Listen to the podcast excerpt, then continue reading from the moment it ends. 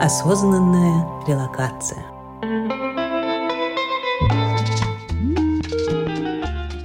Пришел к тому, что вроде как израильские банки негативно относятся к возможности открытия счетов на нерезидентов, в первую очередь на нерезидентов юридических лиц.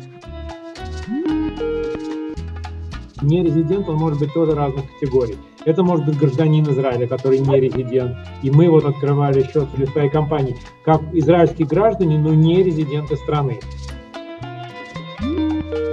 Есть ли практика работы с рекомендательными письмами? Запрашивают ли reference letters? Рекомендательные письма закладываем в стену плача, вы же знаете, там основной канал сообщений, так что для, до банка не доходит мне кажется, нужно делить резидентов и нерезидентов. Может быть, в двух словах сначала коснуться. Резидентам, естественно, проще, чем нерезидентам. Для нерезидентов есть отдельные филиалы банков, в которых можно им открыть. То есть они могут вести банковскую деятельность, но это не в любом филиале банка просто зашли и открыли, а отдельные банки. Это как для физлиц, так и для юрлиц происходит. У меня был вопрос как раз разделить на резидентов и нерезидентов. И мне казалось, вот мои там 20 лет, когда я занимаюсь открытием счетов за рубежом, а мы практически никогда не сталкивались с израильскими банками. То есть и я пришел к тому, что вроде как израильские банки не открывают, ну или, скажем так, э, крайне ну, негативно относятся к возможности открытия счетов на нерезидентов, в первую очередь на нерезидентов юридических лиц. Вот, похоже, я ошибался. То есть в определенных местах, в определенных эм, как бизнес-юнитс, которые отвечают именно за работу нерезидентов, можно открыть счета на неизраильские компании – Конечно, можно, только, во-первых, негатив, о котором упоминалось, он таки есть, поэтому здесь как раз вы правы были. Но давайте, не резидент, он может быть тоже разных категорий. Это может быть гражданин Израиля, который не резидент. И мы вот открывали счет в свое время в этой компании, ну, вернее, для своей компании, как израильские граждане, но не резиденты страны. А может ага. быть не резидент и не гражданин. Тогда возникает вопрос, где юридическая сказать, компания находится, где записана. Если в Израиле, то, соответственно, хоть ему открывать, поскольку иностранный акционер может быть в израильской компании. И масса компаний, где это происходит, в том числе в нашей компании есть иностранные акционеры и так далее. Поэтому компания, если записана в Израиле, то, естественно, она может открыть счет с определенными так сказать, сложностями, если не резидент является ее учредителем либо генеральным директором. Если же компания и не записана в Израиле, я вот таких прецедентов не знаю. Вот то, что часто происходит в Европе, компания в одном месте, счет в другом, вот это я не знаю, мне кажется, что такого и нету.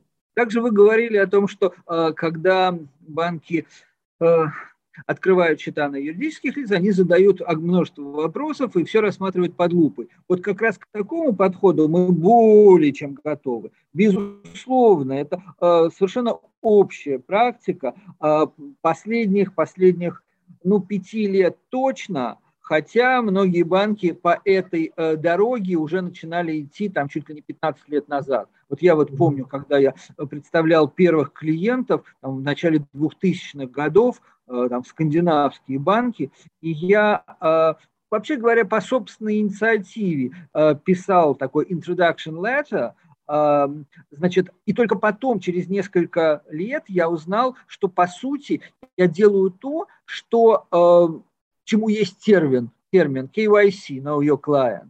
Вот. Mm-hmm. Так что э, эта практика, она, она развивалась, развивалась, развивалась, и, наверное, вот сейчас за там, 15-20 лет она достигает да, апогея, когда задается огромное количество вопросов, и вот к этому как раз в основном там мы знакомы. Если можно, я хочу добавить, вы знаете, к своему ответу, ведь когда я прихожу и открываю счет как юридическое лицо, у меня есть определенный пакет документов, которые меня просят. Значит, всегда это учредительный документ, кто является учредителем, это совещание, так сказать, акционеров, это регистрация в государственных органах. Все эти документы подписываются всегда обязательно адвокатом и аудитором. Хочу сказать, что эти документы во многом и являются гарантом для банка, то, что это реальная компания, поскольку аудитор со своей лицензией это подписал. Есть сертифицированный адвокат, который все это подтвердил. То есть я, мне кажется, почему банк не настолько строг в проверке всего этого, поскольку к нему приходят люди с открытием уже довольно-таки, он зарегистрирован э, уже в, в этом федеральном э, этой организации по регистрации компаний. То есть люди приходят с полностью набором документов, уже отсеянные много раз, поэтому зачем банку нужно еще убедиться, что есть этот э, счет на электричество, либо что. Ну, это я так, воздух бросаю вопрос, потому что я просто не вижу в этом рационала никакого. Важный момент вы э, упомянули, э, корпоративные документы. Каким э, должны ли они быть переведены на иврит? Если это иностранные документы или документы иностранной компании? Вот вопрос. Английский либо иврит. А, английский допустим. Отлично, очень хорошо. А, второе. Должны ли они а, быть апостелированы? Не могу вам сказать, не знаю ответа. Ну вот я предполагаю, что скорее да. Если документы иностранного государства, то, как правило, они апостилируются. Я вот только забыл, Израиль вообще подписал конвенцию об апостиляции, там принимают апостиль? Подписал, да? Все, хорошо. Что касается корпоративных документов, здесь, э, в общем-то, нет сомнений, все, все приблизительно одно и то же всегда э, дозапрашивают. Вот, может быть, кто-то еще может дозапросить, вот, кстати, важный момент, э, а, например, финансовую отчетность израильские банки могут попросить за предыдущие годы или достаточно просто корпоративных документов.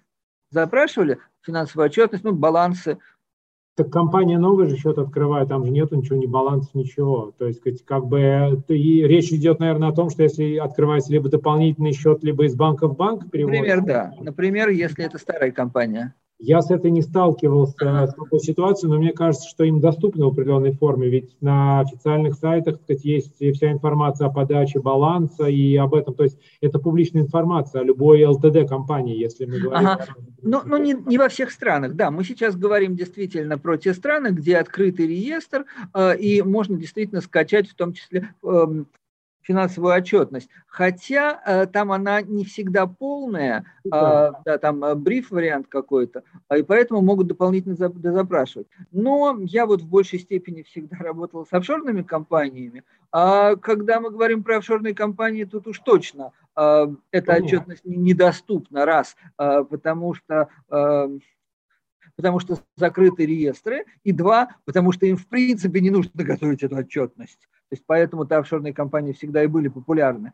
Вот. И последние лет там 3, 5, 7 как раз есть тренд, если ты хочешь открыть счет на офшорную компанию, то покажи, пожалуйста, ее э, балансы предыдущих лет. Несмотря на то, что э, по законодательству э, эта компания может не готовить отчетность.